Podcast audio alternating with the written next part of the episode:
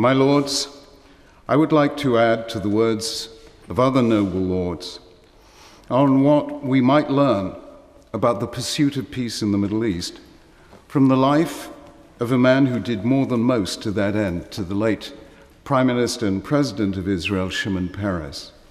He was one of a remarkable generation of Israel's founding fathers who began as hawks and ended as doves, and who showed no less courage in pursuit of peace than they had done in the course of war.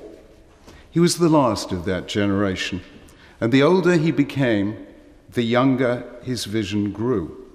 He never despaired of peace with the Palestinians, no matter how many times he failed.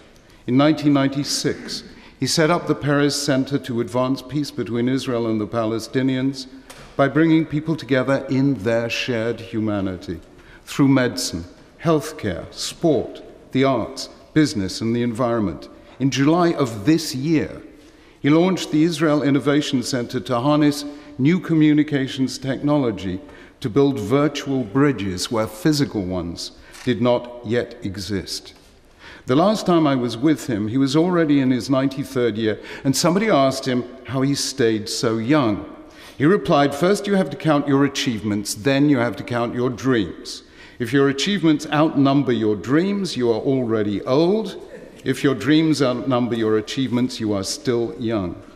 He lived the words of the prophet Joel I will pour out my spirit on all people. Your old men will dream dreams, your young men will see visions. Where others despaired, Shimon Peres dreamed dreams. My lords, W.B. Yeats once wrote, In dreams begin responsibilities.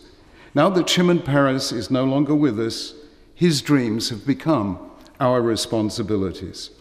What if Her Majesty's government were to encourage others to see the Middle East the way Shimon Peres did? What if there are other paths to peace beyond politics, diplomacy, or war?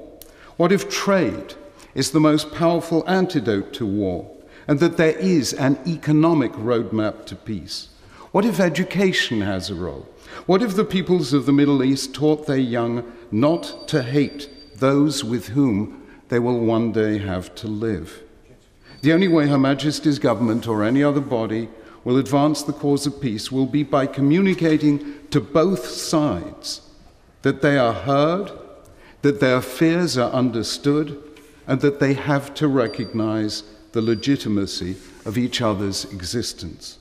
In that context, while I salute Her Majesty's government's opposition today to today's UNESCO vote denying the Jewish connection to the Temple Mount. The vote itself is an outrage and will achieve nothing but to further damage trust and set back prospects for peace. Shimon Peres knew that the conflict between Israel and the Palestinians is not a zero sum game. Because from peace, both sides gain, from violence, both sides lose. Above all, he was right never to give up hope because when hope is lost, there comes first fear, then anger, then hate.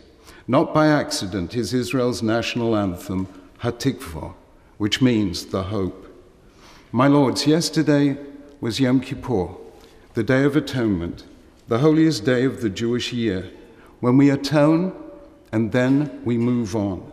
Surely the time has come for both sides in the Israel Palestinian conflict to admit wrongs real or perceived, and to move on.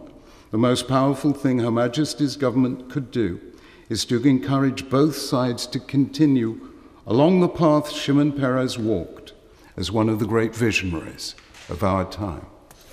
Yeah.